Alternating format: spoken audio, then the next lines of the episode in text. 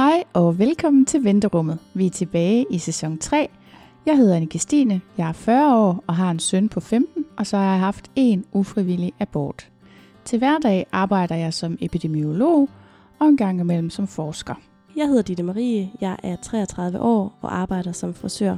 Jeg har i tidligere forhold haft fire ufrivillige aborter, og lige nu der bor jeg sammen med min kæreste Christian, og vi drømmer selvfølgelig også om, at det skal lykkes for os at få et barn en dag. Dette afsnit er lavet i samarbejde med babyplan.dk. Der kan du finde alt, hvad du har brug for ved ønsket graviditet. Som lytter til venterummet kan du få rabat, når du bruger Hello Fresh, som vi er blevet mega begejstrede for. Hvis du skriver venterum, der hvor man skal skrive rabatkoden, så får du 30% på første kasse, på anden kasse, og så får du 10% på tredje kasse og fjerde kasse. Så en hel måned er der altså rabat med koden venterum. Jamen hvad synes du så? Hvordan øh, synes du, det har været gået her de sidste par uger med Hello Fresh? Jamen, du får det jo til at lyde, som om det er slut. Det er ikke slut for mig. Nej. Jeg har en madordning med mor, og derfor så er det sådan, at i ugen efter, der skal jeg ikke have noget. Og jeg har allerede været inde og afmelde den kasse. Det er simpelthen så nemt at have med at gøre. Inde i appen, det er både når man skal vælge retterne. Jeg elsker at sidde og bladre i de der og se, uh, hvad for nogle af dem kunne jeg allerbedst tænke mig. Men så her i den uge, hvor mor hun skal lave mad, så er jeg bare lige trykket på, øh, at der skulle jeg ikke have nogen kasse. Og det er simpelthen så nemt, og der er ingen problemer med det. Jeg synes, appen er super nem, og jeg synes, det er fedt, at jeg bare kan tage pause, hvis jeg lige har brug for det.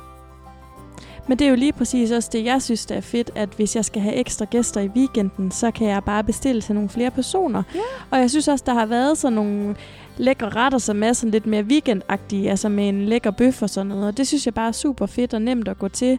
Mm. At hvis man ved, at jeg får gæster, og jeg, jeg arbejder jo tit om lørdagen også, så derfor så er det jo super fedt, at jeg bare kan bestille det på den måde. Jamen, det er de nemme dage, de dage, hvor man laver mad fra Hello Fresh. Det er det bare. Ja. Det er lige så nemt som at, at enten at bestille noget, eller lave spaghetti og kødsovs eller et eller andet, og så får man bare noget, der er meget mere lækkert. Jeg synes også i starten, der var Christian, han, han kunne ikke lige gøre det på den tid, der stod, fordi han kiggede rigtig meget på opskrifterne. Ja. Men jeg vil faktisk sige her de sidste par uger, at det, det, det passer altså ret godt tidsmæssigt, og jeg også, synes også, det er fedt, at der står sådan nævnt, hvor mange kalorier og, ja. og sådan noget, der er i maden, så man ligesom har en ordentlig varebeskrivelse af det. Så vi har været super, super fan af det, og vi skal helt sikkert fortsætte. Og øhm, hvis I har lyst, så kan I jo gå ind og prøve øh, vores øh, rabatkode, og ellers så øh, håber jeg bare, I synes, at det her afsnit er super, super godt. Vi glæder os til at høre, det. God fornøjelse.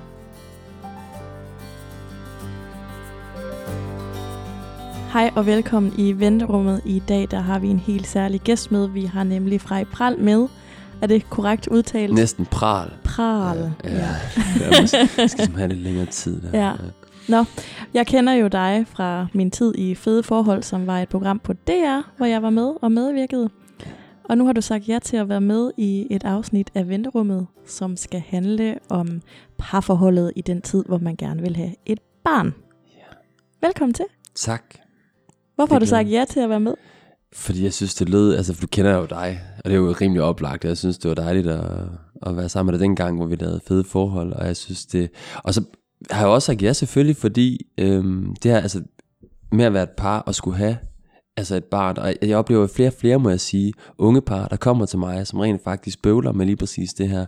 Bøvler med for det første overhovedet at få børn, og andre bøvler med, om de, altså den ene trækker lidt i håndbremsen, og har måske ikke så meget lyst til at skulle have et barn, og hvad det så skaber af parforholdsudfordringer og sådan noget. Så Mm. jeg tænkte, det var det er relevant, og jeg tror, det bliver et stigende problem, som rigtig mange kæmper med, så derfor vil jeg gerne være med. Mega fedt. Vil du starte med sådan lige at fortælle bare lige lidt om dig til dem, der ikke kender dig? Ja, det vil jeg gerne. Jeg er psykolog, og så er jeg efteruddannet parterapeut. Det er jo ikke sådan, at man bliver uddannet parterapeut nødvendigvis på psykologistudiet. Det er noget, man skal ud og blive bagefter. Så det er noget, jeg er blevet bagefter. Og så har jeg øh, skrevet nogle bøger om blandt andet seksualitet, og om det at være en familie og forældre, og de følelser, der opstår i familien, og hvordan kan man håndtere dem på en god måde sammen. Og så har jeg været med i noget tv jo også, ja, fede forhold, som nogen kender fra DR. Jeg har også set noget med dyr og seksualitet. Kan det ikke godt passe? Jo, det er rigtigt. Det, jo, jo, det var der to, det var der to temaer, Ja. hvor jeg faktisk blev inviteret ind, hvor det handlede om ligesom også at finde ud af, hvad, som jo handlede om seksualiteten og det dyriske aspekt i seksualiteten, Ja. og er det noget, vi har undertrykt, og er det noget, vi på en eller anden måde kan få frem i vores parforhold i dag, på en måde, hvor vi kan kontrollere det også, så det ikke bare bliver helt vildt, men ja. Det var et ret syret program, synes jeg. Ja, Du, sagde det det på vej, det. du sagde det på vej over. Det lød ligesom om, at det var sådan noget med altså sex med dyr nærmest. Sådan var det overhovedet ikke. Det var mere de der øvelser og sådan noget. Det var så akavet. Jeg tænkte godt, det ikke var mig, der skulle... og de, og de lavede dem jo bare, de var ret seje Ja, ja. faktisk, Hvad er de det for der nogle par. øvelser? Det tror jeg lige, vi er nødt til at sige, hvis vi skal have det her med. Jamen det var Ja. jo sådan nogle dyreøvelser. Var Ja, altså, det det ikke var, det? jo, på en, måde, på, en måde er det, på en måde er det dyreøvelser, men på en måde var det jo også egentlig bare nogle øvelser, som vi jo faktisk laver, når vi starter med at møde hinanden, altså i parforholdet. Det var meget det her med at tilnærme sig hinanden, og så blive afvist, og så måske friste den anden lidt tilbage i spillet igen, og så være på igen. Og hele det der spil mellem tilnærmelser og afvisninger, som jo kører i starten af et parforhold, er sådan ret uproblematisk. Men når vi så først er i parforholdet, så klapper fælden ligesom, og så kan vi ikke længere have det her spil kørende hvordan med det? hinanden. Altså, hvordan vi ikke kan have det kørende med hinanden Ja. længere. Ja, altså det der sker ofte, det er jo, at der sniger sådan en hel masse forventninger med ind i parforholdet. Ikke? En masse forventninger til, at nu har du jo mig, og nu har jeg jo dig, og så bliver vi jo ligesom, så bliver jeg nødt til at levere på en eller anden måde, også seksuelt, hvis vi er monogame seksuelt, mm. hvilket de fleste af os er.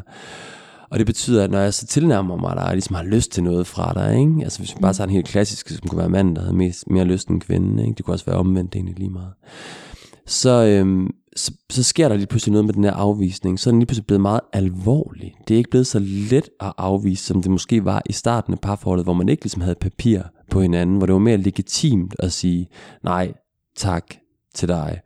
Okay. Ja. Der kommer jo selvfølgelig flere følelser i det, fordi man har kendt hinanden i længere tid. Hvis Man man kommer, præcis, der kommer flere følelser, fordi man kender hinanden i længere tid, og der kommer også nogle nye forventninger til det. Altså når man er helt i starten af et parforhold, hvor man ikke, altså nu tænker jeg på den fase, hvor man faktisk overhovedet ikke har, altså, øh, altså kysset måske med hinanden, ikke? altså hvor man flytter med hinanden. Der kender de fleste jo til, der går man jo til hinanden uden en forventning om, at det her det skal blive til sex. Mm. Måske håber man det, eller man ønsker mm. det på en eller anden måde.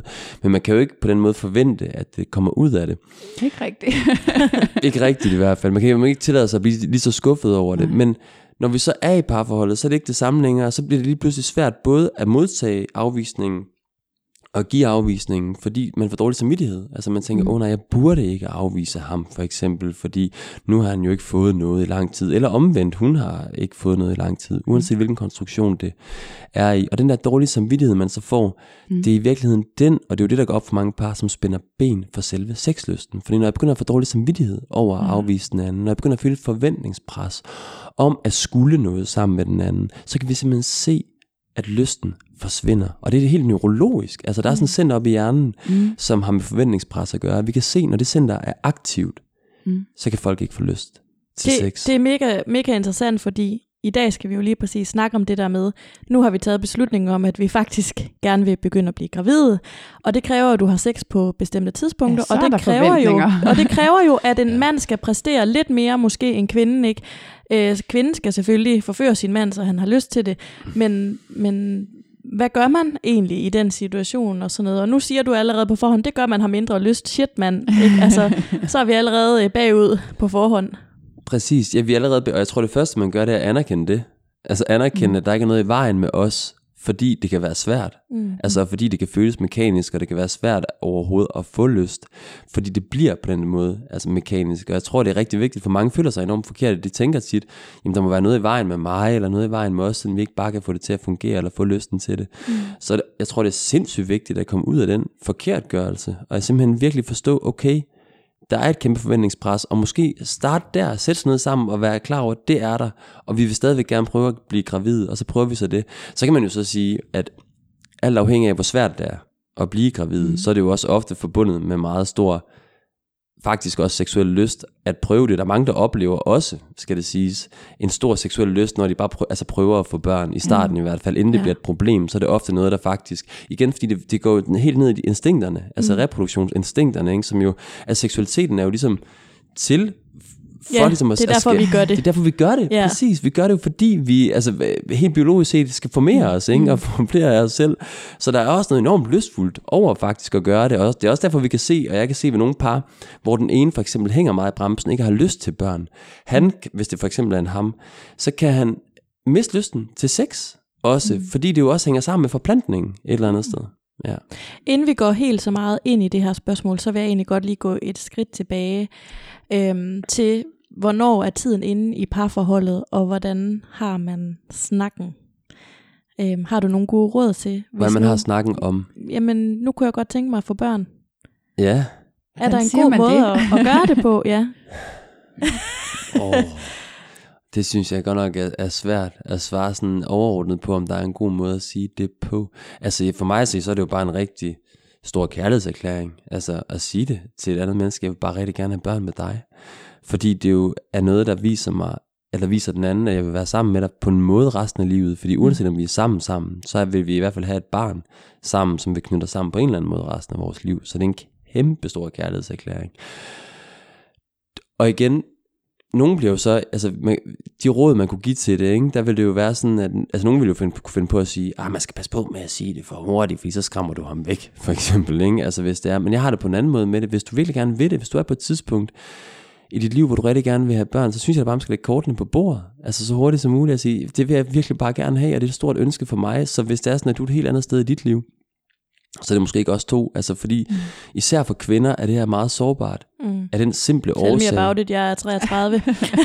Præcis, og det, har lige været skilt, ikke? Altså. det er det, og det er det. Og det oplever jeg også, at mænd ikke altid kan se, hvor sårbart det er for kvinder. Fordi de har jo ikke et vindue på samme mm. måde, som kvinder har, hvor de kan øh, føre deres gener videre. Altså de kan sagtens gå og vente i mange år endnu, hvor kvinder, der er et andet tidspres på. Der er et biologisk ur, der ligesom tigger afsted. Og der, øhm, der synes jeg helt klart, at det, må, altså, at det er helt okay, at kvinder, ligesom, hvis man nu er ude at date for eksempel, er på et tidspunkt i sit liv, hvor man gerne vil have, have børn, og man lægger kortet på bordet og siger, det her det vil jeg sindssygt gerne have, så jeg, har ikke brug, jeg skal ikke bruge to år på at vente på dig. Mm. At du ligesom skal finde ud af, hvad du skal eller ikke skal. Mm. Så jeg tror, at det er, mit korte svar er, at det er okay at sige det hurtigt. Mm. ja. Men hvad så? Så nu, øhm, altså, nu er jeg jo snart et sted, hvor jeg sådan, hvad så, hvad, hvordan, hvordan skal jeg tage den med min kæreste så, og sige, Altså, vi mm. ved jo godt, at vi begge to gerne vi har selvfølgelig haft snakken ja. også, fordi at jeg har været igennem en masse, og det ved han selvfølgelig også. Mm. Men altså, er det sådan noget, man sætter sig ned og siger, nu skal vi have sådan en rigtig mm. god time, hvor vi lige skal snakke om det her og forberede sig på det, eller hvordan synes du, man skal kaste sig ud i det? Ja, det er heller ikke rigtig noget godt sådan, eller simpelt svar på, men jeg tror virkelig, at hvis jeg nu leger lige, jeg er mand jo, Ja, det er jo også det der. all right. ja, all right. Der er noget, I ikke ved om mig. Ja. Jeg har noget undertøj på herinde, som I ikke... Ja, øhm, nej, jeg er mand, men jeg, nu, hvis jeg forestiller mig, at jeg også er i mandens sko, så vil jeg have lyst til, at det bliver approachet meget som... Altså, at, det ikke bare, at jeg ikke bare var en donor mm. til de der børn. Altså, jeg vil, altså, at man ligesom satte sig ned og på, på en måde satte nogle ord på, at altså, jeg synes virkelig, vi har det fedt sammen. Jeg synes, du er en skøn mand, og jeg kunne virkelig godt se dig som far til, til mine børn, altså på et tidspunkt. Og, sådan, og det har jeg faktisk tænkt over, at jeg rigtig gerne vil have børn, og det vil jeg bare, og det ligger mig så meget på sinde at få det. Altså på den måde der, så det ikke bliver sådan noget med, at jeg skal simpelthen bare have børn, og det er bare sådan, det er, og nu er det lige, og det, det skal simpelthen til at være, for jeg har ikke så meget tid. At man virkelig også gav ham en fornemmelse af, at det også havde noget med, altså virkelig havde noget med ham at gøre, og det tænker jeg også, at de fleste ville gøre, men det er bare for ikke at, komme til at betragte ham for meget som sådan en, en donor. Og det tænker jeg også den anden vej rundt, hvis det er manden, der gerne vil have det. Altså han også sætter sig ned og kigger hende i øjnene og siger, at det, det er jo også i en, i en dyb kærlighed til dig, at jeg gerne vil have de her unger. Man skal vel også snakke om, hvorfor man gerne vil have dem. Tænker du ikke, det er en god idé på forhånd, man måske har snakket om, hvad de børn så skal gøre i ens liv, og hvordan, altså, så man forbereder sit forhold lidt på det? Nej, Nej, nej. nej, altså jeg tænker bare hurtigt, altså jeg synes, eller det, det kunne man jo godt have, igen det vil jeg ikke gøre mig til dommer over, men for mig, der må det godt, øhm, altså det kan, jeg oplever bare hurtigt, at rigtig mange par, der især kommer hos mig, det bliver meget fortænkt. Altså det bliver meget sådan noget med, vores parforhold skal være helt i orden, og vi skal gå i parterapi 20 gange eller sådan noget, inden vi skal blive forældre, ikke? Fordi vi skal være sådan fuldstændig fantastiske øh, sammen, fordi vi skal i hvert fald ikke være dem, der går fra hinanden, når vi har fået børn, og man har måske nogle erfaringer med selv fra sin egen opvækst med, at det var virkelig ubehageligt, fordi man havde nogle forældre, der bare ikke kunne sammen, og det vil man i hvert fald ikke give videre, så alt skal være sådan lidt toptrimmet, og det er jo mega smukt og mega dejligt, at man er omhyggelig i dag, og man gør sig nogle altså, anstrengelser på den måde, men jeg synes også, der er en eller anden form for øh, balance i det, altså hvor man også mere skal sige, lad os da bare, lad os, lad os fyre den af, altså mm. øh, komme ud af starthullerne, og så Men altså, jeg kommer fra en forebyggelsesverden, ikke? Ja. Så for mig er det naturligt at tænke, at, øh, og jeg har jo prøvet en gang at starte et parforhold med at gå i parterapi. Ja, Helt fra begyndelsen. Ja, det holdt ikke, men det har nok ikke noget med parterapien at gøre, den var jo et udmærket. mm. Men, øh, men jeg mener, du sagde også før, ligesom folk de kommer, når der, når der er problemer, eller når man er uenig om et eller andet, eller sådan Ja. noget. Altså, hvad er egentlig din holdning til at gøre det med et forebyggende perspektiv? For jeg tænker jo, man sætter jo parforholdet i den sygeste krise, når man laver børn. klart. Så, så er det en dårlig idé, eller hvornår kan man med fordel starte i parterapi, hvis det skal være? Sygt godt spørgsmål også. Altså, det, jeg er mega tilhænger af den forebyggende tanke, og der er jo flere og Okay. flere, der går i parterapi, netop forebyggende. Ja. Og, det er jo det, og egentlig så er parterapi jo ikke kun noget, der handler om at få styr på problemer. Det handler jo lige så meget om også at fordybe de områder i parforholdet, hvor man gør det godt, altså hvor det allerede fungerer med kommunikationen og sådan, ikke? Og man kan, så det, jeg, jeg vil helt klart jo anbefale, at tage et partjek, det er jo oplagt mulighed for ligesom at kigge, kigge ind i nogle ting sammen. Hvad er det? Det er et partjek, det er egentlig bare sådan en øh, to samtaler, hvor man kommer, og så man udfyldt et spørgeskema på forhånd, som afdækker ens styrker og udfordringer i parforholdet, og så får man ligesom de, øh, en evaluering, kan man sige, af de udfordringer og styrker tilbage igen, og så får man nogle redskaber til, hvordan man kan blive bedre til at kommunikere sammen og Ja. styrke intimiteten med hinanden. Ikke? Så, Det så det er hurtigt klaret, faktisk. Ja, det, det er klaret forholdsvis hurtigt, men det er jo også bare, og det synes jeg er helt vildt væsentligt at gøre det. Jeg tror bare, jeg stadigvæk har brug for at sige, at når man så bliver forældre, så selvom man har gjort alle de her ting, så er det bare så livsomvæltende en øh, begivenhed, at altså, jeg tror det er svært at forberede sig altså egentlig rigtigt på det. Altså der er et eller andet med, at man lærer det også, imens det er der. Men hvis man har taget det med sig ind i forældreskabet, der hedder, man har kigget på hinanden og sagt, når vi bliver udfordret, fordi vi kommer til at blive max udfordret af det her. Det gør man jo, når man bliver forældre. Så ved vi, at vi er dem, der vi vil kunne søge hjælp. Vi er klar til ligesom at søge støtte og hjælp, hvis noget bliver svært for os. Hvis man har den indstilling med sig ind i forældreskabet, så er min erfaring, at man er virkelig godt hjulpet. Altså, fordi så kan man jo også kigge på hinanden og sige, okay, vi er max presset lige nu, og vi har måske også lært, det kan man jo så lære i partjek for eksempel, altså vi har lært at tage ansvar. Oh. Vi har lært at tage ansvar for vores, hvad hedder det, øh, ting. Vi har lært at sige, prøv lige at høre, det er ikke dig, der er et problem, men det her, det presser bare mig rigtig meget lige nu. Vi har måske lært at opdage nogle af de negative mønstre, vi kan lande ind i sammen med hinanden, og vi har lært at opdage dem. Og vi kan opdage altså de mønstre, som bliver endnu værre, når vi faktisk bliver presset på den måde, man gør, når man får, får børn sammen. Ikke? Så det tror jeg, man kan bruge rigtig, rigtig meget. Mm. Ja. Så det kan ikke være for tidligt at gå i parterapi. Absolut ikke. Nej, det synes jeg overhovedet. Nej, nej, tvært, nej, det vil, nej, nej. Det var bare, for det lød lidt sådan, Ja. du sagde det her med, at det var sådan overtænkt. Ikke? Ja, klart, og det er fordi, og det, det synes jeg også, altså det synes jeg, det kan blive, altså for jeg oplever i hvert fald, at nogle af de par, der har- er kommet hos mig, altså de skal, de har virkelig en fornemmelse at alt skal være fuldstændig snorlige, før de kan gå ud og begynde det der forældreskab, hvor jeg har lyst til at sige til dem, prøv lige, altså måske det er også nogle gange, det at blive forældre kan jo også gøre noget ved det. Altså for, et, et eksempel kunne være et par, der kommer hos mig, som, øhm, og nu går jeg ikke i detaljer, de er jo sådan anonyme, ikke? Ja. men øh, hvor, hvor han, han, han, han, er, han trækker i håndbremsen, han har ikke rigtig lyst til at få børn endnu, for han synes, de har for mange skænderier, og han synes, der er lidt for meget konflikt. Problemet er, at det, at han trækker i håndbremsen og siger, hey, vi skal lige have det her løst først, mm. det gør jo hende utryg. Mm. Det gør, at hun tænker, vil han mig? Ja. Vil han mig virkelig? Og når hun bliver utryg, hvad sker der så med Så hende? kommer der flere konflikter. Præcis. Ja. Så kommer der flere konflikter. Altså, så der er også noget i, i selve det, som gør, at det først kan løses problemet i det øjeblik, han faktisk siger, selvfølgelig vil jeg gerne have børn med dig. Ja. Fordi så bliver hun tryg og kan mærke, okay, han vil mig faktisk, han vil gerne det her. Og så kommer der færre konflikter, og så er den ligesom løst den vej rundt. Ikke? Ja. Så det er det der med hønen eller ægget. Altså, hvad, hvad kommer ligesom først? Hvor jeg tit oplever, at man kan opleve det som en kæmpe stor kærlighedserklæring og tryghedsskabende ting, at den anden faktisk går ind i sådan en forløb og siger, jeg vil gerne have børn med dig. Fordi det, der findes for mig at se ikke, ikke nogen dybere kærlighedserklæring end det. End Nej. det. Mm. Det tror jeg, du har ret i. Sådan føler jeg det nok også. Mm. Spændende. Mm. Og du er glad for at høre, at, øh, at du godt kan gå i parterapi. Jeg Med det tror samme. ikke, jeg får min aktuelle partner lukket i parterapi.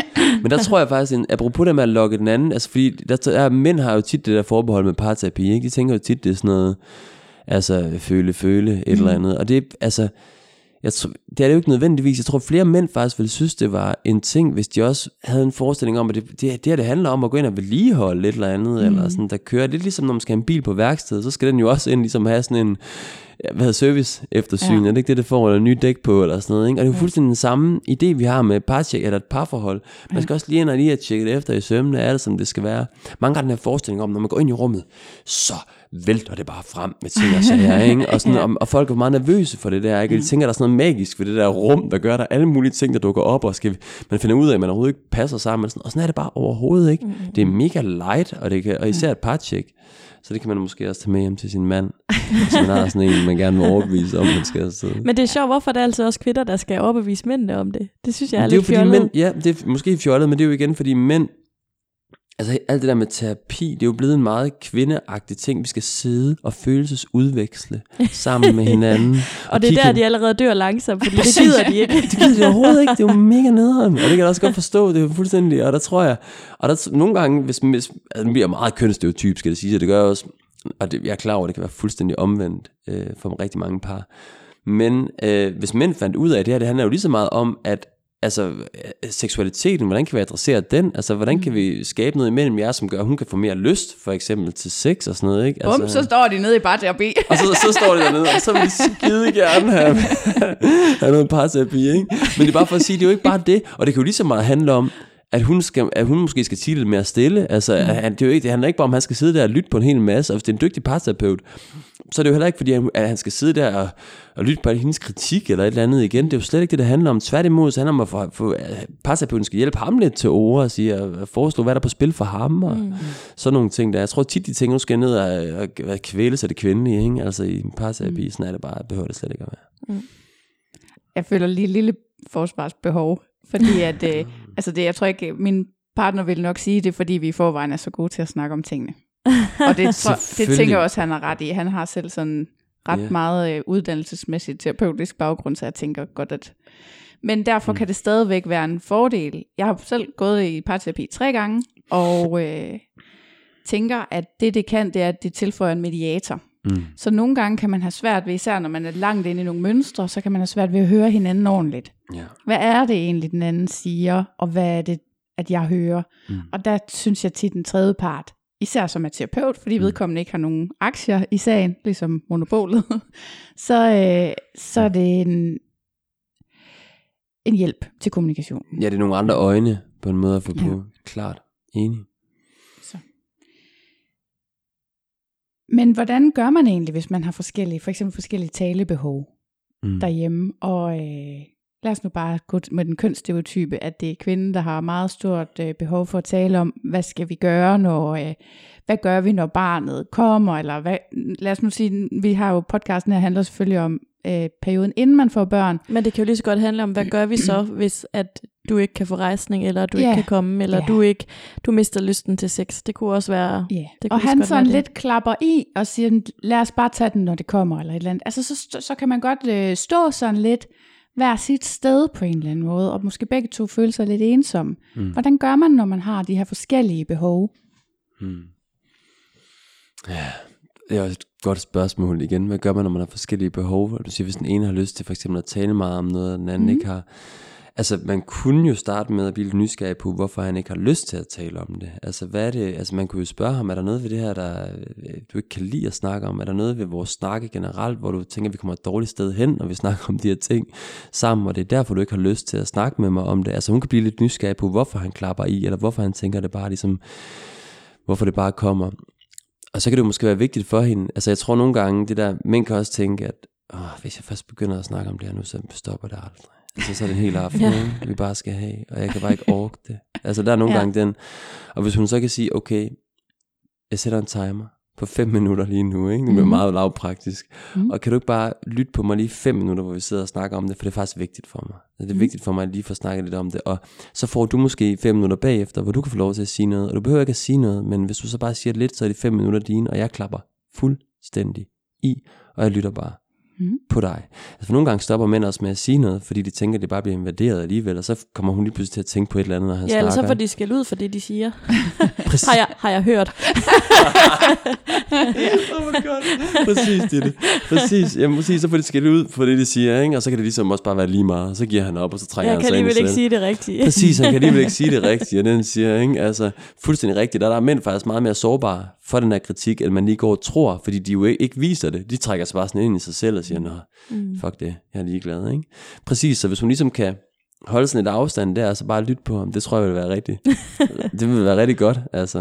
Det er en god ting med sådan en timer der. Det lyder, det Der er jo rigtig godt. mange af mine par, der gør det der, skal det siges. Ja. De har jo faktisk de der, den der taletid, og det er simpelthen fordi, det er rent psykologisk, og der er rigtig mange mænd, der køber ind på den også, fordi de kan mærke, ej hvor er det rart, at jeg ved, at der er en bagkant. Det er så rart, at den ligesom er der, og så kan han give et, et oprigtigt nærvær i de der fem minutter, der jo så er, fordi han ved, det ligesom er det, der er. Og så er jeg erfaret med de par, der går over de fem minutter, der er nogen, der gør, ej vi hygger os sådan, så vi kan lige skal bare snakke videre. Mm. Så gør de det ikke dagen efter.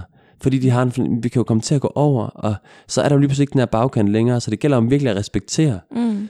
at man har fem minutter. Det skaber, det skaber sådan en psykologisk benspænd, der er helt vildt fantastisk, for at man faktisk kan, og vi ved det også med leg, altså jeg har det også mine unger jo, altså hvis jeg skal være sammen med dem eller lege med dem, så kan jeg også godt lide, at jeg ligesom ved, det er ikke bare er noget, der fortsætter. Jeg har også nogle gange lavet en timer med dem, altså sagt, jeg har de her 10 minutter, og det er det, og det er det, jeg giver. Og så er der også fuldstændig de 10 minutter, ikke? Men så, er, så går jeg væk bagefter. Det virker, det virker meget overskueligt.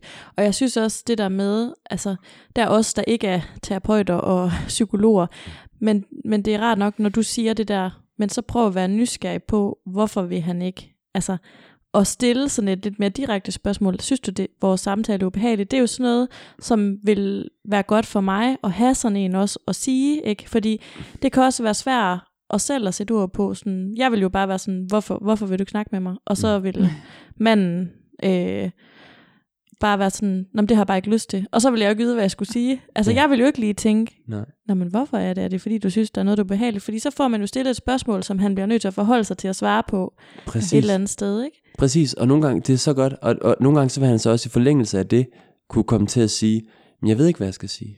Mm. Altså han vil også sige, men jeg vil gerne snakke med dig, men jeg ved faktisk ikke, hvad jeg skal bidrage med.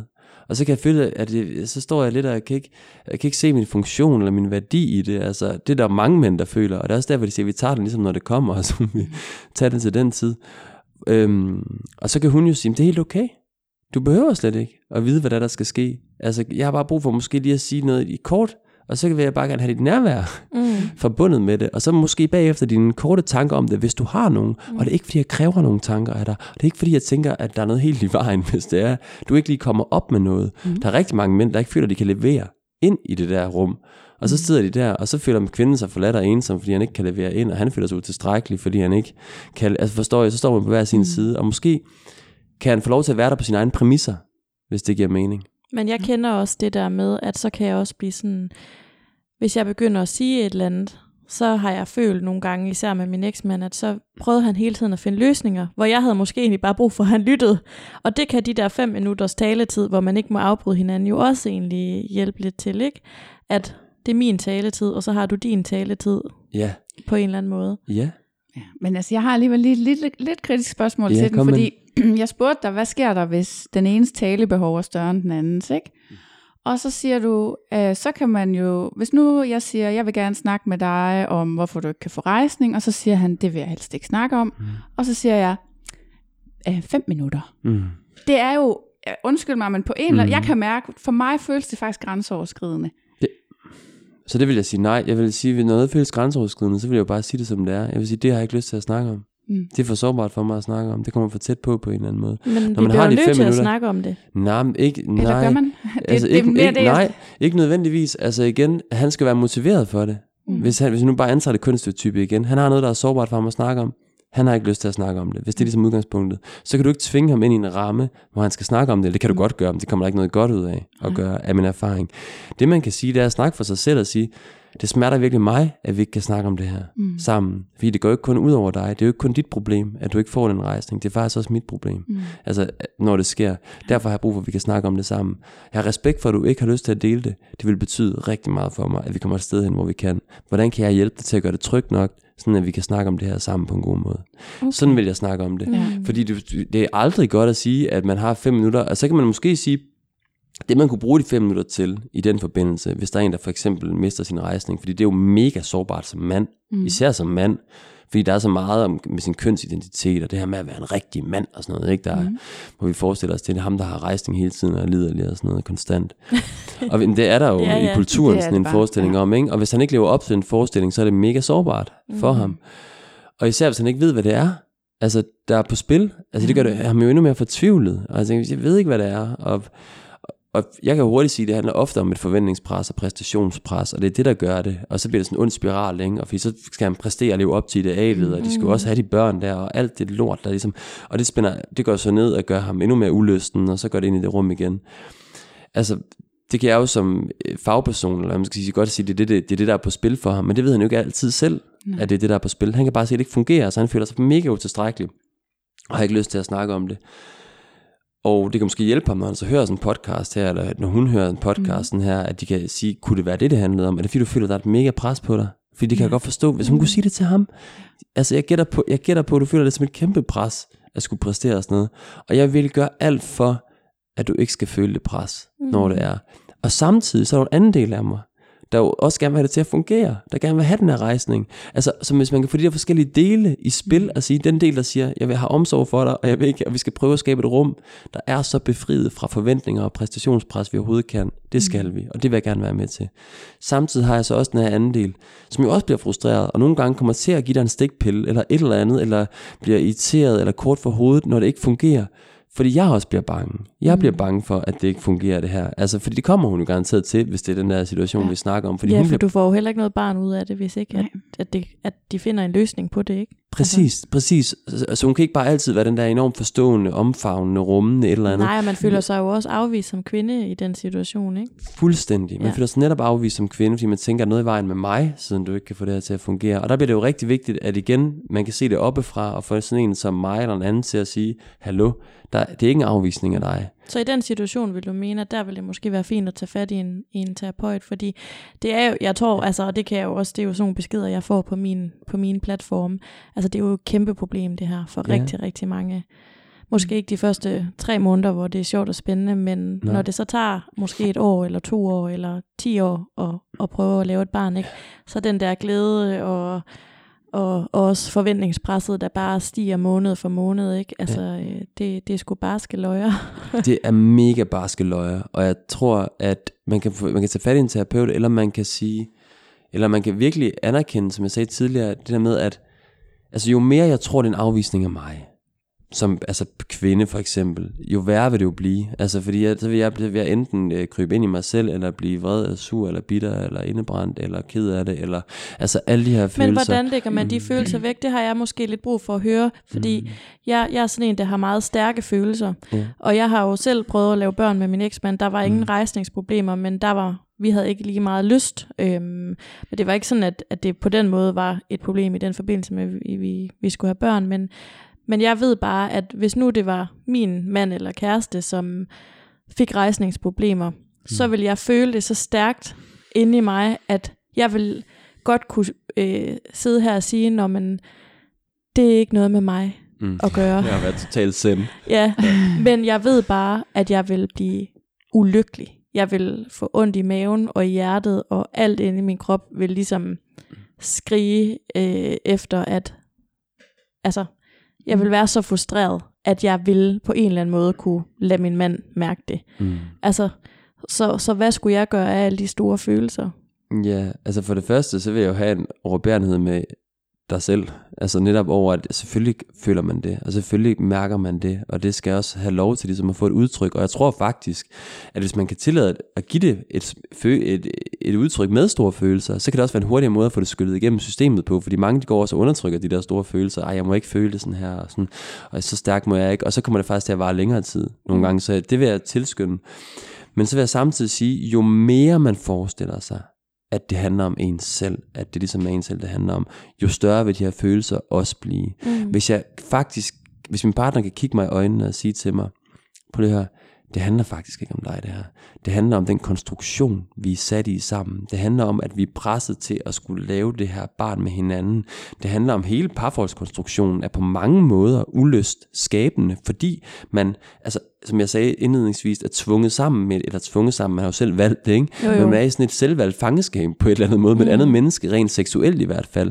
Og der er noget lystmæssigt, som ikke fungerer super godt i det, og det har altså ikke noget med de her mennesker, der er i det at gøre, det har noget med konstruktionen at gøre. Det er en Mm. omkostning, som er forbundet med parforholdet. Jeg lever selv i et helt låst parforhold, og med de omkostninger, der er, men jeg må bare sige, det er nogle af de omkostninger, der er forbundet med det. Hvis man kan kigge hinanden i øjnene og sige det, så bliver det også meget nemmere, for eksempel for ham, hvis vi nu leger det, altså hvis han siger, du behøver ikke have lyst, jeg kan godt forstå, at den ikke er der, så føler han sig lige pludselig også klar til at gå til hende på en helt anden måde. Han kan pludselig begynde at flytte lidt med hende igen. Rigtig mange mænd, jeg snakker med, de stopper jo også med det. De stopper med at bekræfte hende på alle parametre, fordi han frygter, at hvis han først begynder at gøre det, så tænker hun, nu er der noget. Nu skal vi et eller andet. Det gælder også især også den anden vej rundt. Og jeg, fry- Ja, ja, man ved bare inde på sofaen, hvis han lige rører der på lår, så ved Præcis. man, så vil han knalde. Ja. Præcis, præcis det der, præcis, og det stopper man med at gøre, og det går begge veje rundt, Ja, og så mister hun jo følelsen af at føle sig elsket, værdsat og alt muligt andet, fordi alt flytteriet stopper. ja. Så for mig at se, når man først skal sige, prøv lige at høre, skuldrene ned, slap af, der er super gode grunde til, at vi ikke har lyst.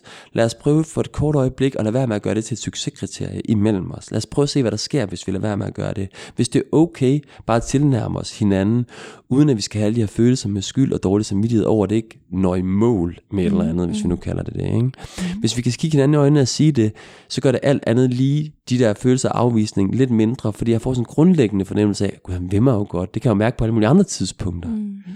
Det jeg bare oplever ofte, det er jo, at alle de her henvendelser, de begynder at stoppe, altså al, undskyld, al fløten begynder at stoppe, mm. alle de, al erotik, som jo egentlig ikke handler om seksualitet, begynder at stoppe, når det her forventningspres kommer ind i billedet, fordi jeg frygter så meget at sætte noget i hovedet på den anden, ikke, som jeg bare ikke kan overgøre at indfri, ikke? og det gælder både for mænd såvel som kvinder. Og der er problemet bare, at det er den der fløt, der stopper, og i virkeligheden så er der ingen, der ønsker, at den skal stoppe. Grundlæggende, de vil skide gerne have bekræftelsen, der ligger i den der fløt der. Så det handler virkelig om at få den tilbage på sporet igen. Og der kan man gøre et lille trick, jeg, har, jeg kan give folk, hvis de virkelig har været i gang længe med at prøve at få børn og, og er i det. Så øhm, altså, at, man, at man prøver at skælne de former for sex, man også har med hinanden. Altså nogle gange, at man kan sige, okay, nu har vi, nu er det, nu er det den tid på måneden, agtigt, ikke? Altså nu, nu, laver, nu har vi lavet Ja. barn sex med hinanden. Og så accepterer vi på en måde, hvis vi kan det, og lysten er der og så videre, at nu går vi ind i det rum sammen med hinanden, og accepterer, at det bliver lidt mere mekanisk, det bliver ikke så lidenskabeligt. Og så har vi kærestesex, måske på andre tidspunkter. Altså man skældner imellem den sex, man også har. Jeg har nogle par, der har været i lang, lang fertilitetsforløb, som virkelig havde gavn af at have de der forskellige former for sex, for det var som om det hele bare blev mekanisk. Mm. Hver eneste gang, så er det det, det handler om. Og vi kan Ja. aldrig mærke det andet. Og så det vil sige, når man så har den anden sex med hinanden, så tænker man ikke over med børn, så prøver man at sige, nu dropper vi det. Det er ikke det, det handler om. Ud af systemet med det, altså, hvor man så det rum ikke forsvinder fuldstændig imellem en. Det var faktisk et af vores spørgsmål, hvordan man ligesom kan sikre sig, at man stadigvæk har et lejende sexliv på nogle andre tidspunkter, øh, når det er, at man er fanget i, at man har de her nogle dage hver måned, hvor at det ikke er en leg, ja. hvor det er alvor på en helt anden måde. Ikke? Jo, Så hvordan kan man, hvordan kan man skabe den der øh, skældning, som du nævner? For det første tror jeg, det er svært, fordi selvom jeg siger, at man laver en skældning ved at sige, at i tale det helt konkret, okay, nu har vi lavet barnsex mm. med hinanden. Ja, det er okay, det er mekanisk, og det kan super lidenskabeligt. Det er ligesom det, vi har. Og så har man andre tidspunkter sex, hvor vi siger, nu skal det ud af rummet, eller nu kigger vi hinanden i øjnene og synes, det her det er lejende og sjovt og spændende, og er noget helt andet, hvor vi prøver at fjerne det. Men det betyder ikke, at, altså jeg, jeg tror bare igen, man kan jo ikke undgå, at det kommer lige pludselig ind på billedet. Åh, nu kommer jeg til at tænke på det der med mm. børn igen. Men bare man kan have et sprog omkring det. Og sige højt, ej, nu kommer jeg til at tænke på børn igen og håbe det. Eller et eller andet, når det sådan kommer ind i billedet. Det tror jeg kunne være rigtig, rigtig godt at gøre. Og så tror jeg det hele taget, jeg kan også huske en anden ting, nogle andre par gjorde, det var, at de sagde, at de, det der barn, som de ikke havde, de havde været i et langt fertilitetsforløb også, det kaldte de deres smertens barn. Altså de mm. kaldte det barn, øhm, som de ikke havde et smertens barn, og det var rigtig vigtigt for dem, fordi der var så meget energi omkring det, et eller andet barn, der jo ikke var der endnu. Der var Ja. sådan en kæmpe sorg et eller andet sted over, at der ikke var det her barn, og de ville, som de så gerne ville have, og bare det her med at sige, at jamen, vi har, det er vores smertens barn, det er det barn, vi ikke har endnu. Mm. For der var så meget smerte jo også i det. Det blev bare konkret for dem på en måde, at have det der smertens barn imellem sig, som noget, de kunne snakke om. Ja, og så kunne de sidde og sige til hinanden, åh oh, ja, nu kan de mærke smertens barnet igen. Mm. Ja, kunne han så sige til hende, det kan jeg godt forstå, og så kunne han nu sin lidt på ryggen, ikke? Og så gik det hurtigere væk, fordi mm. de også, men de havde det noget, der kom på besøg hos dem en gang imellem, det der smertens barn, ja. Altså jeg tænker også lidt, øh, det er sådan lidt fra en, fra en anden øh, et andet perspektiv, men altså noget af det, jeg har gjort, når min søn går til sin far, det var, at øh, jeg har prøvet at gøre nogle ting, som, jeg, som var umulige, når han var der. Ja.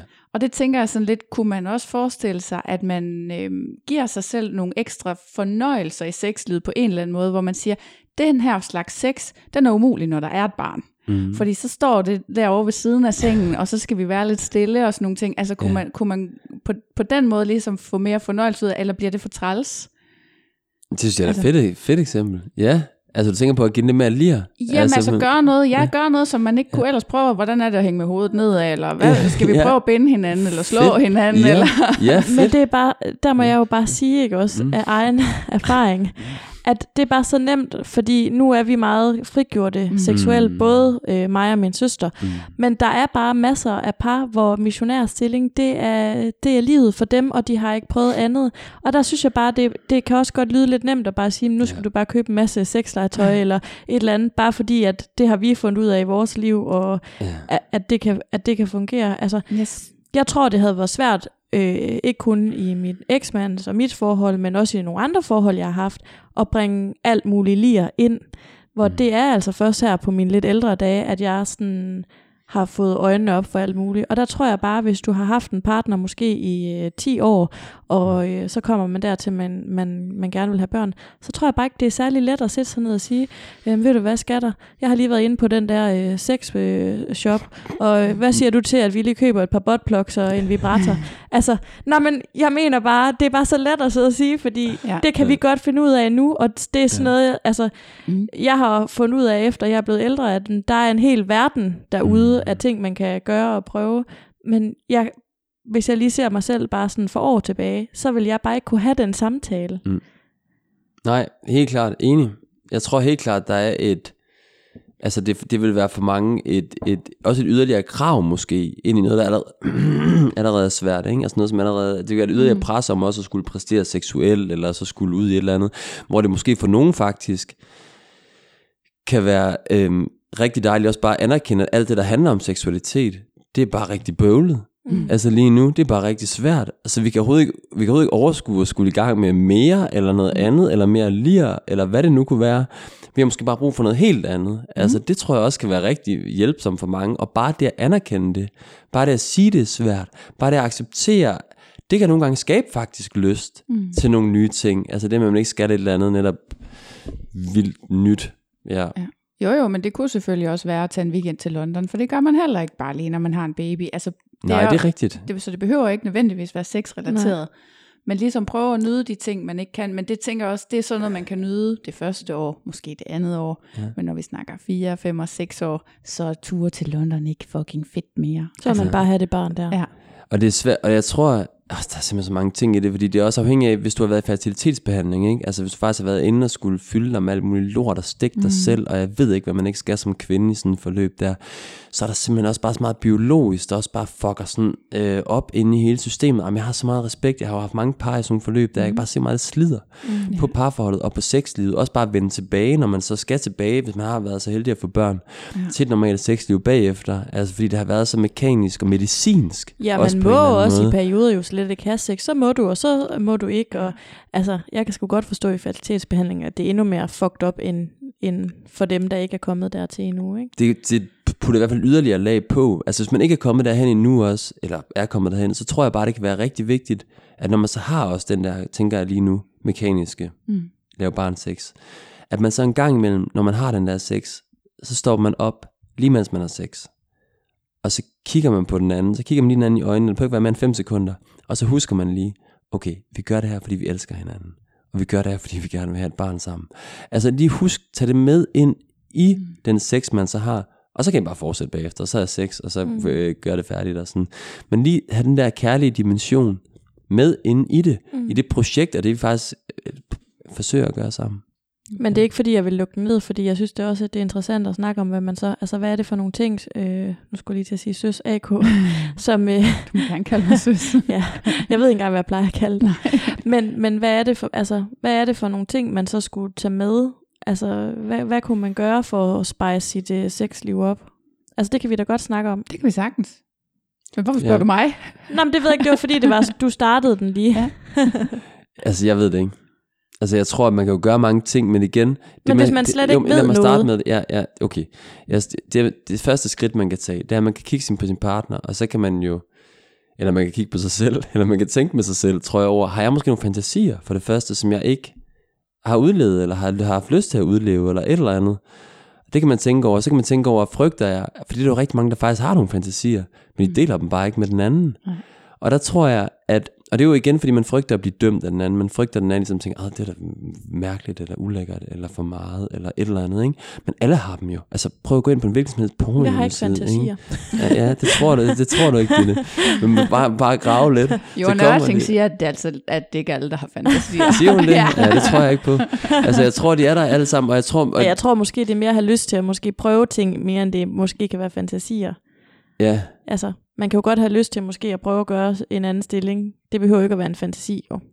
Øhm, okay, nu ser jeg, at alle har fantasier. Min pointe er, og det, det, det er jo meget, det er jo selvfølgelig et postulat, at alle har fantasier. Jeg tror, men der er rigtig mange af mine erfaringer, der har fantasier, og man kan bare gå ind på nettet for ligesom at få en fornemmelse for, hvor mange fantasier, der eksisterer mm. altså derude. Ikke? Altså man siger jo det med, at hvis man bare tænker tanken, så er der lavet en, ja. er der lavet en pornovideo om det. Ikke? Altså det findes, altså vores fantasier er enormt kollektive, vi deler dem med rigtig mange, og det er jo bare vigtigt også at vide for den mand eller kvinde, der sidder derhjemme og tænker, åh, jeg tør ikke at dele det her, for jeg er garanteret den eneste i verden, der har det på den her måde, og nu får jeg også at vide af hende, at det er helt forkert, ikke? At man med sig selv ved, at de fantasier, man har, er ikke forkerte, altså det deler man med rigtig mange andre.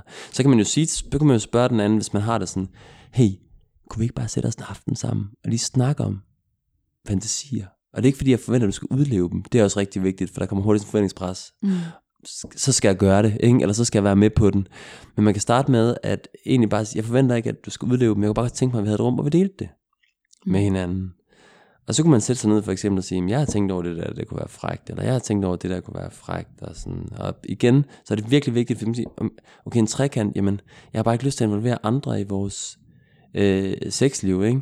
Og der kan man være kreativ, hvis man er hurtig at sige, okay, men kan vi lave det som rollespil til at starte med, så jeg bare fortæller, at jeg er ham eller hende, eller mm. den, eller hvad det nu kunne være, ikke? man havde lyst til at involvere. Og så kunne man prøve at give sig hen til, at det skete alligevel. Altså jeg oplever, at faktisk mange af mine par er super kreative, hvad det angår. De gør alle mulige forskellige ting, mm.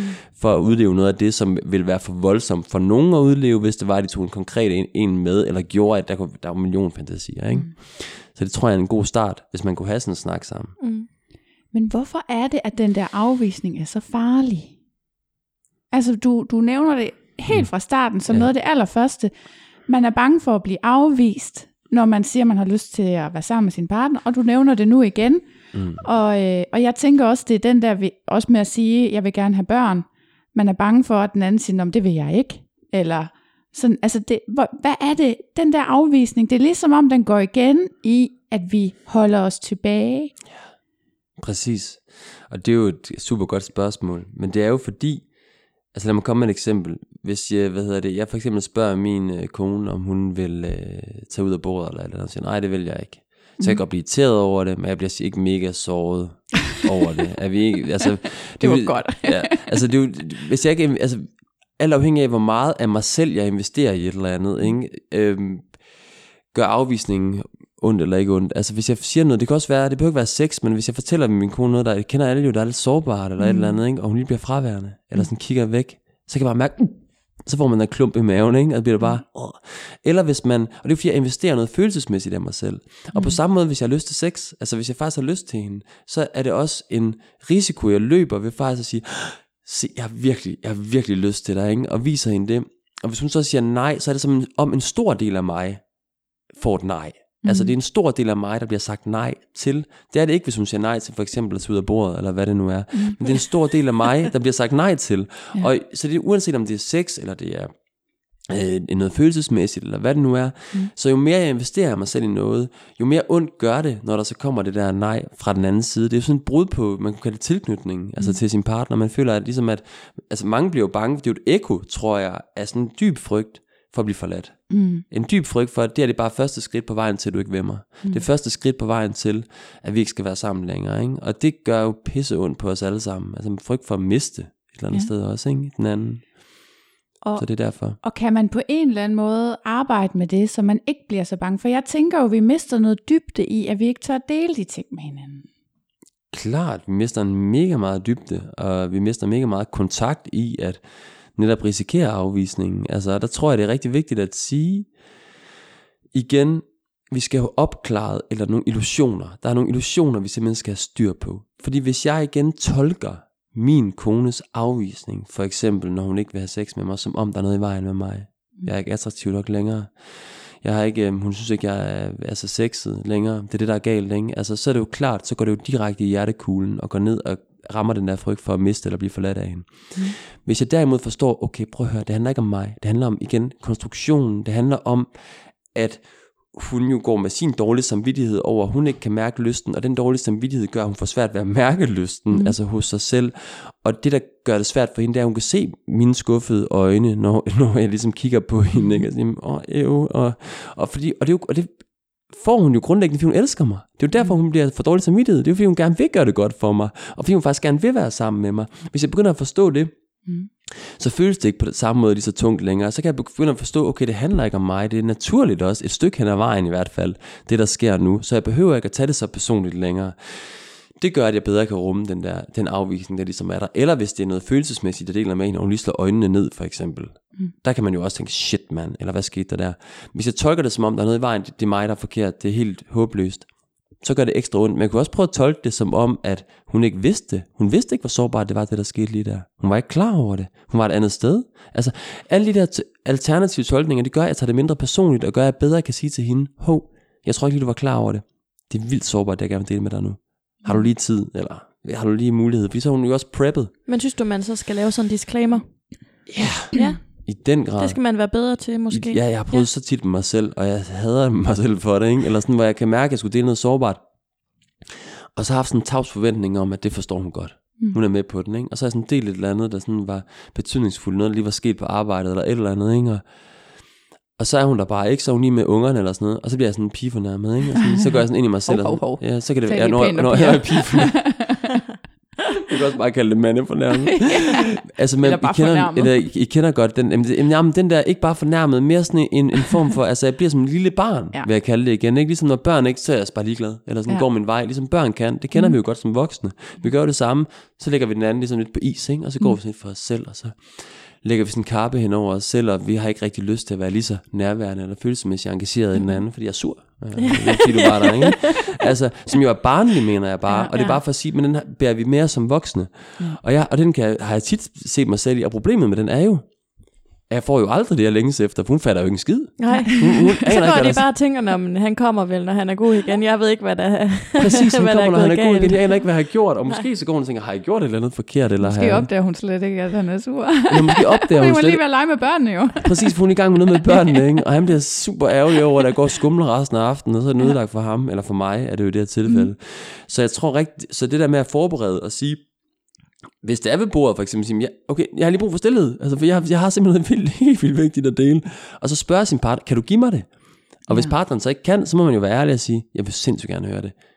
Og jeg, og jeg skal nok tage ansvar for, at vi gør det i aften. Men lige nu der er der bare børn ud over det hele, og jeg Mhm. kan ikke orke at tage den samtale lige nu, eller forstår jeg på den måde der. Så det er mega vigtigt at dele det. Og så er nogen, der vil sige, det kan ikke passe. Det, skal, man- det burde den anden da kunne læse, eller Mhm. forstå. Eller det hører jeg jo tit, altså folk sige. Ikke? Og det, det kan man så godt gå og tænke, at den anden burde, men altså, det kommer man bare ikke så langt med. Jeg har altså. aldrig oplevet det, Nej. at nogen har forstået det, eller opdaget det. Men det, du, man hjælper jo også bare hinanden. Men det er jo meget sådan noget metakommunikation, du i virkeligheden efterspørger. Altså kommunikation, hey, verden, så nu kommer der noget vigtigt. Ikke? Ja. Eller jeg har brug for lige, at du hører efter nu. Eller øh, hvis man ikke er blevet hørt, så hey, det var faktisk lidt sårbart for mig, det jeg sagde. Ja. til dig. Kan, du, kan jeg få dig til lige at kigge op? Altså, og det er jo i virkeligheden, shit, det er svært. Ja. Altså, hold da op. Ja, Kan man komme på kursus i det, eller hvad? Jamen, du har lige selv sagt det. Du, du har lige taget det til dig. Det var lige præcis det der, du selv sagde. Det tænker jeg, og hvad, du tænker, hvad tænker du bliver sværere i det for Jamen dig, fordi hvis du det er det der med hele tiden at have opmærksomheden på, hvad er mit behov? For jeg tænker, det er jo ikke engang sikkert, at man selv er klar over. Hvis, hvis, hvis vi to, det sker faktisk relativt Vi tit, to folk kan ikke se, mig og min peger søster, at vi sidder og taler sammen, og så øh, den ene siger noget, og så er der lige lidt for lang tid, inden den anden siger ja eller nå, eller sådan noget, ikke? Hvor at, altså, så, så kommer den der, hey, var du der? Mm. Sådan, det er meget, fordi vi taler meget i telefon. øh, og, og det der med lige at huske hver gang, det ved jeg slet ikke, om jeg ville kunne lære, at sige, hey, nu siger jeg noget, der er vigtigt for mig. Det er nogle få gange, har jeg gjort det, men det er godt nok ikke ret tit. Mm-hmm. Super vigtig pointe. Det er mega svært, og jeg kan mærke, altså jeg kan mærke det er træning, og jeg er blevet mm. pissegod til det, fordi jeg har trænet det. Jeg har overhovedet ikke været god til det altid, men jeg er virkelig blevet skarp til det, fordi jeg hele tiden, altså jeg prøver virkelig at øve mig i det, og mærke, også hvis det kommer på bagkant, det er jo nogle gange, som du siger, man ikke mærker det endnu, Ja. men bagefter, åh, der er en dårlig følelse i maven, eller sådan, der er det virkelig vigtigt, at man ikke vender tilbage til sin partner og siger, jeg kunne simpelthen mærke det der lige før, det var simpelthen ikke okay, eller det var ikke okay. Altså fordi så bliver den anden låst i, at shit man, og, altså i sådan handlingslammelse over ikke at kunne gøre noget ved det nu. Det bliver rigtig vigtigt at sige, eller mærke med sig selv, okay, der er noget vigtigt her. Så jeg er ikke færdig med at dele det med, med min partner. Og så gå hen til sin partner og sige, hov, jeg var ikke færdig med det der tidligere. Mm. Og jeg kunne egentlig mærke, at det var lidt sårbart, at jeg har brug for at vi lige bruger lidt mere tid på det. For så giver man ligesom partneren en handlemulighed. Og siger, okay, du kan faktisk gøre noget ved det nu. Rigtig ofte, så er det, vi deler det der med, ah, men i går der, ved, ved, altså, du så mig så ikke lige, eller jeg savnede virkelig et kompliment fra dig, eller du ligesom var der, og der sker altid det samme, hvis det er typisk kønsmæssigt, ikke? han lukker i, han begynder at forsvare sig selv og sige, jamen, øh, jeg gør det på mulige andre tidspunkter. Ja. Jeg siger at du ser pisse dejlig ud og smukker, sådan noget. Ja, men det er jo ikke det, jeg siger. Jeg siger jo i går, det var i går, jeg sagde det. Mm. Jo, jamen lige i går, hvorfor det, du hæfter lige ved i går? Altså, jeg har jo gjort det på masser af andre gange, ikke? Og så har jeg sådan en sandhedsdiskussion der.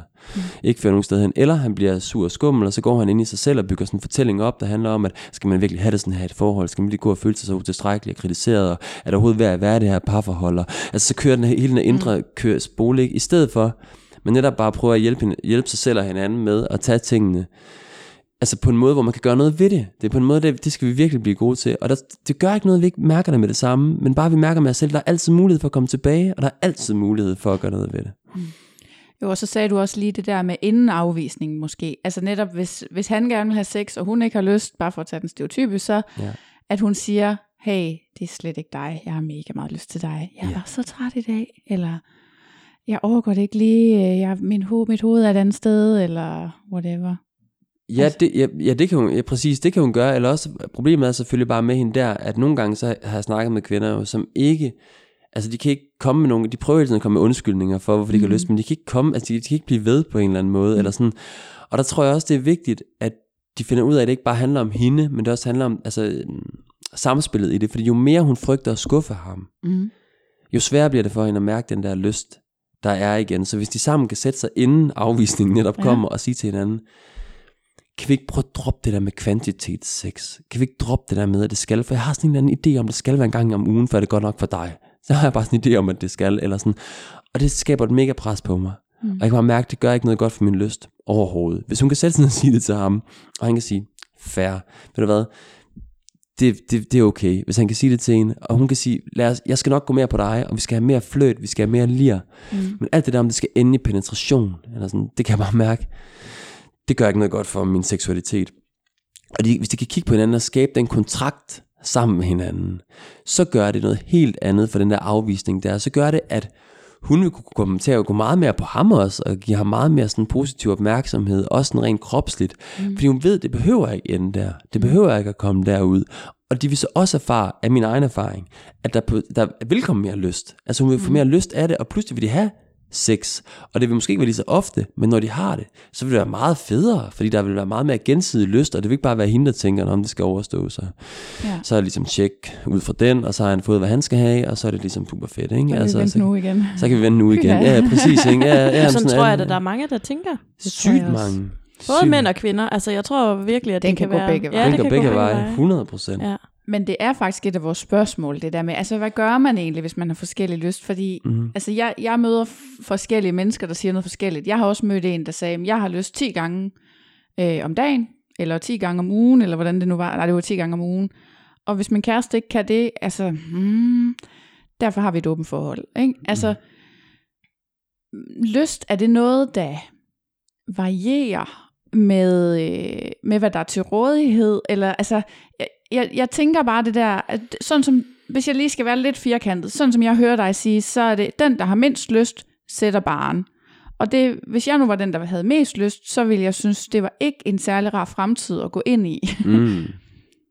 Jeg forstår. Og der tror jeg igen, at jeg, altså, når jeg siger, at den, der har mest, øh, mindst lyst, sætter baren, så er det jo igen som et, øh, altså, det er jo, det er, ikke, det er jo ikke fordi, man så bare går en fremtidig møde, hvor der så ikke er øh, sex for eksempel. Det er nærmere, at man etablerer nogle forudsætninger rundt omkring det, der gør, at man faktisk får mere lyst mm. altså til sex for eksempel. Så der er øvelser og sådan noget, man kan gøre? Eller hvad, Jamen det er jo, ja, og bare lyst? det, bare det at sige, at man ligesom dropper, det er jo en øvelse at droppe forventningspresset og ideen om, eller forestillingen, det skaber mere lyst ind i systemet helt af sig selv. Man får mm. mere lyst af det. det Men er der ikke bare nogle mennesker, der ikke har lige så meget altså, lyst? Jo, jo det, Der er vel nærmest ikke to mennesker, der har lige meget. Nej, og det Altså, varierer, og det varierer både fra menneske til menneske, og det Mhm. varierer i perioder af ens liv, og bare i løbet af en enkelt dag varierer, der varierer hele tiden.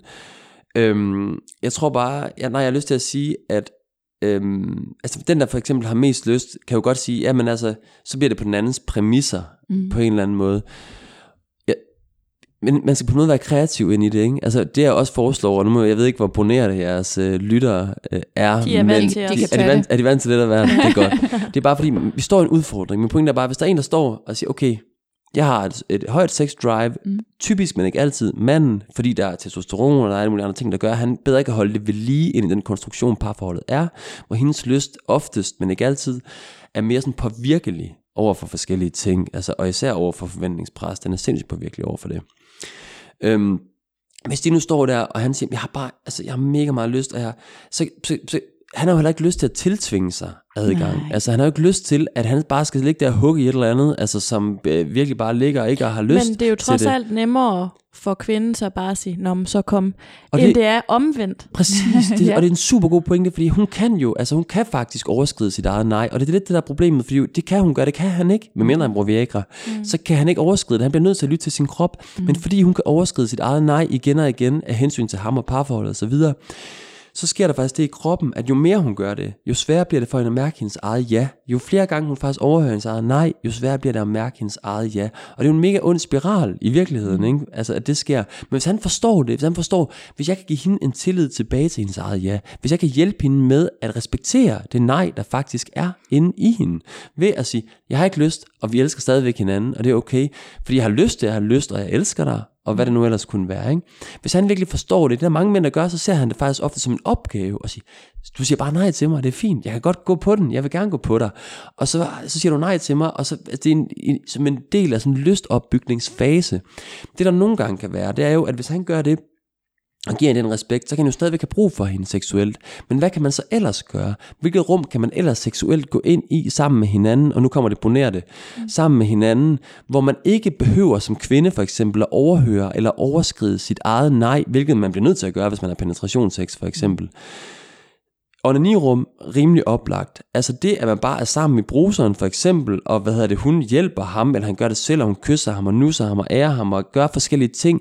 Det er en kæmpe ting for mænd, hvis de kan give sig hen til det der. Mm. Fordi det der at have en anden med ind i det der rum også, det gør oplevelsen 10 gange større. Man kan gøre så mange ting med hinanden seksuelt der, hvor man ikke behøver at have penetrationssex. Og der kan den i for- parforholdet, om det er kvinde eller mand, fuldstændig ligegyldigt, der har mest lyst, også få tilfredsstillet det der hurtige drive, fordi den anden kommer med ind i rummet der, og siger, wow, hvor er det fedt, og det ser da super lækkert ud, og hjælper lidt til, og er lidt på i det der rum. Og det gør, at man lige pludselig ikke føler sig forkert der, for det der sker for rigtig mange, der har meget lyst, de føler sig også forkerte. De tænker, at der er noget i vejen med deres mega meget lyst også. De tænker, at det er mig, der er et eller andet i vejen, men sådan, jeg har så meget lyst. Mm. Og de er vant til, jeg kan selv huske det, jeg havde det jo med Vibeke også, altså jeg kan huske det der med, at man står der med al sin lyst, og så får man bare de der skuffede øjne. Det er jo mega nederen. Ja. Og det der med, da hun blev fritaget fra forventningspresset, og jeg sagde til hende, drop det, du skal ikke have det der pres, så kunne hun pludselig se på min lyst på en helt anden måde. Hun kunne kigge på det og sige, wow, mega lækkert og fedt. Det er da og også super." dejligt at have en, en partner, der begærer en, og som har lyst til en. Ikke? Jo, Sådan skal man jo også kigge på det. Ja, men jeg, nu siger jeg lige noget, fordi i de, i de forhold, hvor jeg har haft, øh, hvad kan man sige, seksuelle problemer, Mm. der har det handlet lidt om nogle andre ting. mm. Det har handlet om tid. ja, Ikke? Så nu siger du, øhm, gå med i bad, ikke? og s- fortæl ham, hvor lækker han er, og kysse ham og nusse ham. Ja. Det har jeg fandme ikke tid til. Fordi jeg skal både støvsuge, og jeg skal lægge tøj sammen, og der er en baby, der måske græder lige om lidt, og ja. du ved, altså hvordan, hvordan øh, hvis man er forskellige steder i det der, hva, Ja. hvordan kan man så finde hinanden? Ja, og igen, der vil jeg sige, altså, jeg, jeg vil nok være lidt fræk eller provokerende at sige, at det ikke handler om tid. Altså, fordi det kan oftest overstå sådan rimelig hurtigt, hvis der man faktisk går ind i det der rum, og ni rum for eksempel sammen med hinanden. Men det jeg oplever, når jeg snakker, jeg snakker med rigtig mange kvinder om det her, jeg er jo sådan en mand, så jeg er blevet sådan lidt øh, altså, opmærksom på noget nyt, og det de siger, det er ikke nødvendigvis tiden, men inde i mit hoved, siger de, føles det bare så stort. Og jeg ved godt, det er bare en pik, siger de. Og jeg ved godt, det er bare lige et andet. Men det føles bare så kæmpe stort at gøre det. Og jeg ved ikke, hvad det er, siger mange kvinder. Men det føles, og der tror jeg et eller andet sted, at Altså selvfølgelig, mænd bliver nødt til at forstå, at det føles større og længere og mere omfangsrigt, end det måske er i virkeligheden for kvinder at gå ind i det rum. Det tror jeg ikke Ja, handler de om. magter det måske ikke. Nej, de magter det ikke, og det er det, og jeg tænker, det er jo bare lige at gå med i fem minutter. Vi snakker fem minutter. Du bare skal Ah, gå med du mig har ud. meget kortere hår end mig. er du klar over? Du behøver jo ikke at vaske dit hår. Du behøver ikke engang at være i badet, jo. Det behøver ikke. Det skal siges til lytterne, jeg har slet ikke noget hår. Uden for at hæppe. Det er for hæppe, ja. Super skat, det kører derinde, ikke? Det kører derinde. Super fedt. Ja. Jeg er med herude. Nå, skat. Jeg giver din en flaske imens, så det er i orden. Ja, det er super. Og en blæ, der lige skal skiftes. Ej, hvor er det super skat. Ej, du er en rigtig handtyr. Hvor det bare kører. Så du har da rigtig lavet puha her, var? Ja. Det er da er- super. Ja, hvad hedder det? øhm, Det er fordi, Frej, du er gået så meget op i, at det skulle være inde i badet. Så nu sidder Nej. alle her og tænker, at det skal, nej, det skal være i ikke badet. igen. Det er jo ikke jo bare et fucking eksempel. Jeg mener Nå, bare, der er ja. jo 100 millioner måder, man kan gøre det på, som ikke behøver at være sådan, hvor man lige kan sige til ungerne også bare, selvom de er der, nu mor og far, de har kærestetid på toilettet de næste 10 minutter. Gå ud, lad være. Nej, 10 stille, ikke? Fordi vi er lige i gang med noget. Man kan, altså, der er alt muligt, man kan gøre, og jeg tror bare, og jeg tror igen, der behøver ikke være det der kæmpe store med stearinlys, og nu skal der også bare være totalt legnet op, for at vi skal have det til at fungere. Vi kan også, det kan også, det kan, det, meget lidt af min erfaring kan faktisk gøre det, og kan gøre, at han eller hun, der har mest lyst, faktisk føler, at den anden er med ombord mm. i det der projekt. Måske ikke ved at stille sin krop til rådighed, altså på den måde, at man ligesom øh, har mm. konkret sex med hinanden, men på alle mulige andre måder kan man anerkende ja. det der. Jeg vil bare lige skyde noget ind. Øhm, man kan få sådan nogle onani-æg, hvad det hedder. Tænker ikke. Tænkeræg. Det er bare for at sige, at hvis man så vil gøre det lidt nemmere og hurtigere, Gud, Så- går det stærkt med dem? ja, For jeg har en æggebakke derhjemme med seks æg, de er ikke blevet brugt endnu. Nå, jeg, vil godt, jeg vil godt have dem. Du får dem da ikke, eller Altså tænkeæg, det er til kvinder, Nej, det er til til mænd.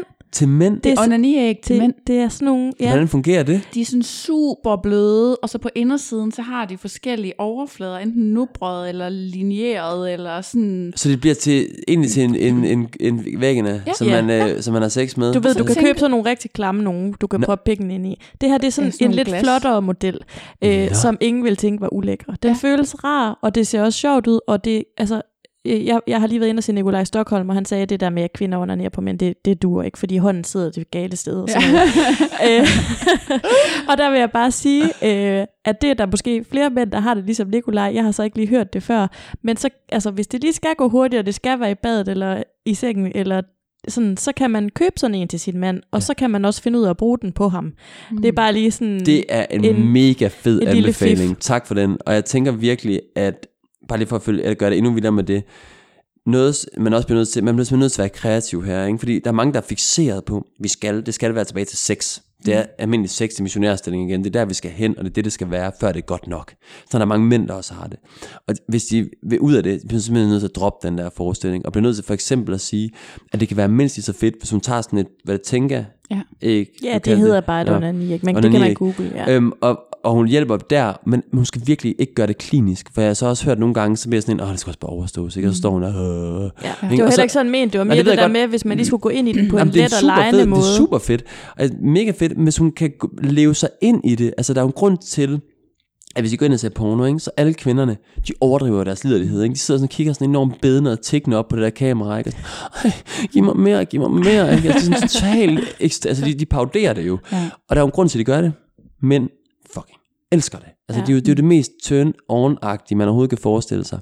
Og hvis man som mand kan sige, okay, det kan min kvinde faktisk også godt gøre, lige præcis det der, og han kan give sig hen til det, så kan det blive en lige så fed oplevelse, eller endnu federe oplevelse, 10 gange federe oplevelse for ham, end når han sidder og ser porno, som var jo alternativet til, at han skulle have det der sammen med hende. Mm. Og der er mange mænd, der siger, at det skal ikke være fake, og hun skal ikke sidde der og stønne, hvis hun ikke mener det og sådan noget. Hvorfor ikke? Mm. Altså, why not? Hvis det giver et super spice til din oplevelse, hvorfor må hun så ikke gøre det? Jo, men hvem er det, der skal flytte sine grænser? Fordi ja, øhm, jeg har haft den her snak med min partner, sådan, hvor han har sagt til mig, jamen, hvorfor får du ikke, øh, hvorfor får du ikke lige så meget ud af en krammer, som du får ud af sex? Øh. Altså, nogle gange skal man måske også finde, hvad kan man sige, tilfredsstillelsen i andre former for bekræftelse. Og i hvert fald lige tænke over inde i sig selv, Er det, hvad er det, jeg har brug for? Skal der penetration til, eller skal der en udløsning til, eller skal der en stiv pik til?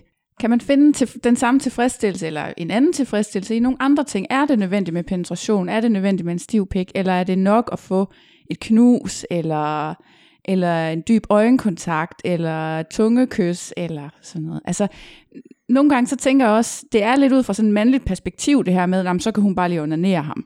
Altså, eller kigge på, at han onanerer og sige, nej, hvor er du fræk. Altså, der kan også godt være... ikke sådan der.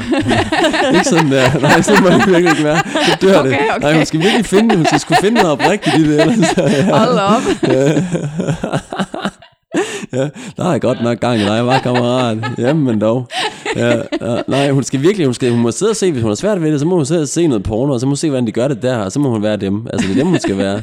Altså, og så må han også droppe sin... Men jeg forstår, hvad du mener. Det der med, kan man også finde ind i andre kærlighedssprog, eller andre måder, ligesom at øh, føle sig bekræftet eller tryg på i forholdet. Skal det lige præcis være seksualiteten, der er omdrejningspunktet mm. for det. Ja, det er en super god pointe, og det læner sig lidt ind i den pointe, jeg snakkede om tidligere med, at hvis man for eksempel har de der lidenskabelige tungekys, eller man har den dybe øjenkontakt, eller man har de der ting, så kan det også være et sted, man føler sig bekræftet.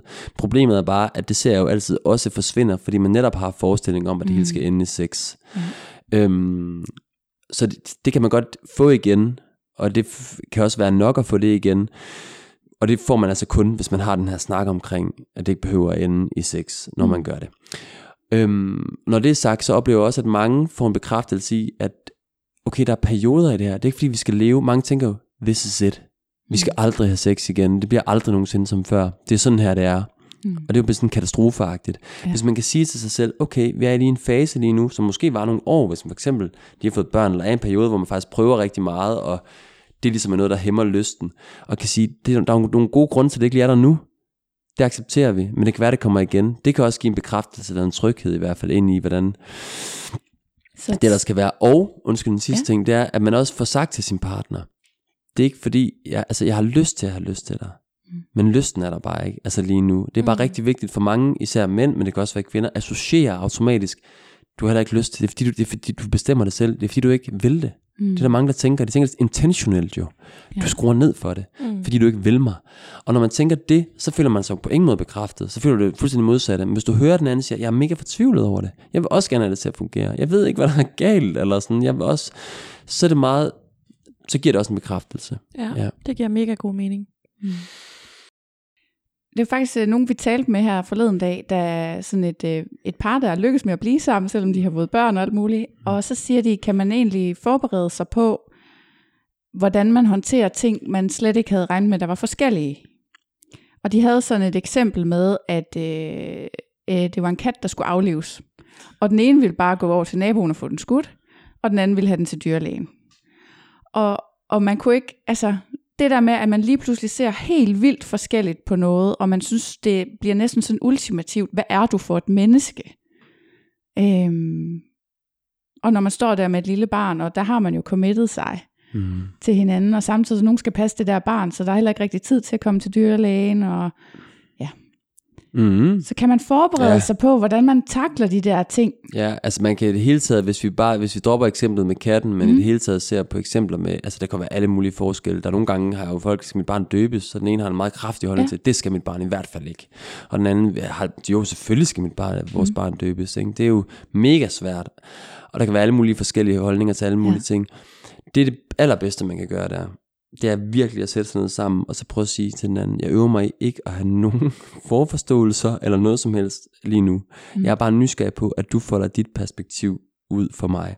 Hvorfor er det vigtigt for dig, for eksempel, at vores barn ikke skal døbes? Og så prøver man bare at slå lytteklapperne ud, og ikke forberede nogle modargumenter overhovedet, og så lytter man bare. Og så kan det være, at den anden fortæller en lang historie om, at den er, man har haft et dårligt forhold til kirken, eller der har været et eller andet på spil. Man lytter virkelig ind i det. Bagefter er det den andens tur til at sige, hvorfor er det virkelig vigtigt for dig, at vores barn skal døbes? Jamen det er fordi, at øh, det er vi alle sammen blevet i vores familie, og bla. Altså der kan være mm. det muligt. Min erfaring er, at de par, som kan det, altså altså man har, er ekstremt forskellige, mm. men som kan sætte sig over for hinanden, virkelig at prøve at lytte, hvorfor er det her så vigtigt for dig? De får meget lettere ved for det første at gå i kompromis med hinanden, fordi nu kan jeg virkelig høre på dig, altså, gud, okay, det er virkelig vigtigt for dig det der, jamen så, så vil jeg gerne droppe det. Altså et helt konkret eksempel, jeg vil ikke giftes. Jeg kommer fra sådan en 68'er familie, ikke? som bare var totalt ved ægteskabet. Det er sådan noget, der overhovedet ikke har noget med kærlighed at gøre. Ikke? Og det er det modsatte af kærlighed. Og, og jeg tænkte, så skal jeg i hvert fald ikke giftes. Så kommer jeg ind i en familie, hvor mine øh, svigerforældre er indremissionske. Ups. Der sker jo noget der, ikke? Altså, ja. det var mega vigtigt for min svigerfar, altså, at øh, de skulle give, vi skulle giftes, mig og min kone. Og på et tidspunkt kunne jeg bare mærke på, at han virkelig havde det svært med det, og jeg tænkte, men jeg havde det på en helt anden måde end ham. Vi var mega forskellige. Mm. Og så tænkte jeg alligevel, okay, fuck det, vi gør, det, jeg, jeg spørger, om jeg ikke må få hans datter, ikke? og så, så gør vi det. Og så helt klassisk, ikke? så jeg havde en skåtur med ham, hvor jeg så spørger, hey svigerfar, må jeg godt uh, gifte mig med Vibeke? Og jeg har aldrig set ham græde før eller siden, men i der så græd han, og da jeg så ham græde, tænkte jeg bare, okay, det her det var meget mere vigtigt for dig, end det var for mig ikke at blive gift. Ja. Og sådan er det jo med alle ting her i tilværelsen. Hvis vi først kan mærke den anden, og mærke, hvorfor er det her vigtigt, men, men vi har sjældent de der snakke, hvor vi faktisk går ind og mærker, hey, hvorfor er det her så vigtigt for dig, og prøve at mærke ind i, hvor den anden henne.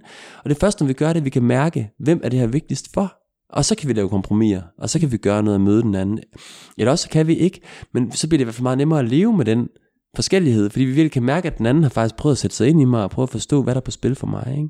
Så det kan man gøre, og det kan man jo gøre med alle mulige ting, inden man kommer ud i de her ting, og sige, hvor er vi forskellige, og hvad handler det om? Og, ja. Det giver mega god mening. Mm. Mm. Ja. Til sidst så har jeg bare, øh, det, jeg ved godt, det kan være et stort spørgsmål, men, men har du sådan generelt et råd til folk, der står der og gerne vil i gang med at have et barn? Mm. Oh. Wow. Et Uh, den, den var tung, var. et- altså, de vil gerne have, de vil gerne lave et barn sammen. Det er Ja. det, de står i, og er i gang Ja. med at vil lave et, et barn. Øhm, nej, altså, det bliver meget sådan gajol-citatsagtigt. Eller sådan, husk, at de gør det, fordi I elsker hinanden. Mm. Og det er jo ligesom frugten af den kærlighed, der, altså barnet bliver frugten af den kærlighed, I har til hinanden. Og det er ligesom det, der er udgangspunktet. Så bliv ved med at huske. Også bagefter, det var jer to, der var først. Og så kom barnet bagefter. Ja. Eller sådan, også selvom man ikke er sammen. Altså det med at huske stadigvæk, at det her det var det første, og vi var udgangspunktet. Og så kom du til, altså så man ikke lader. Altså man husker, altså nogle gange kan det blive et projekt netop, som bare handler om, at man skal lave det. Mm. Men det er jo jer to, og det er jo det, er jo det der er ligesom, ja. Så det er rådet, tror jeg. Ej, det var mega, mega smukt sagt. Ja. Lad os øh, slutte af på den. Tusind tak, fordi du havde lyst til at være med, Frej. Selv tak, det var mega fedt at have jer.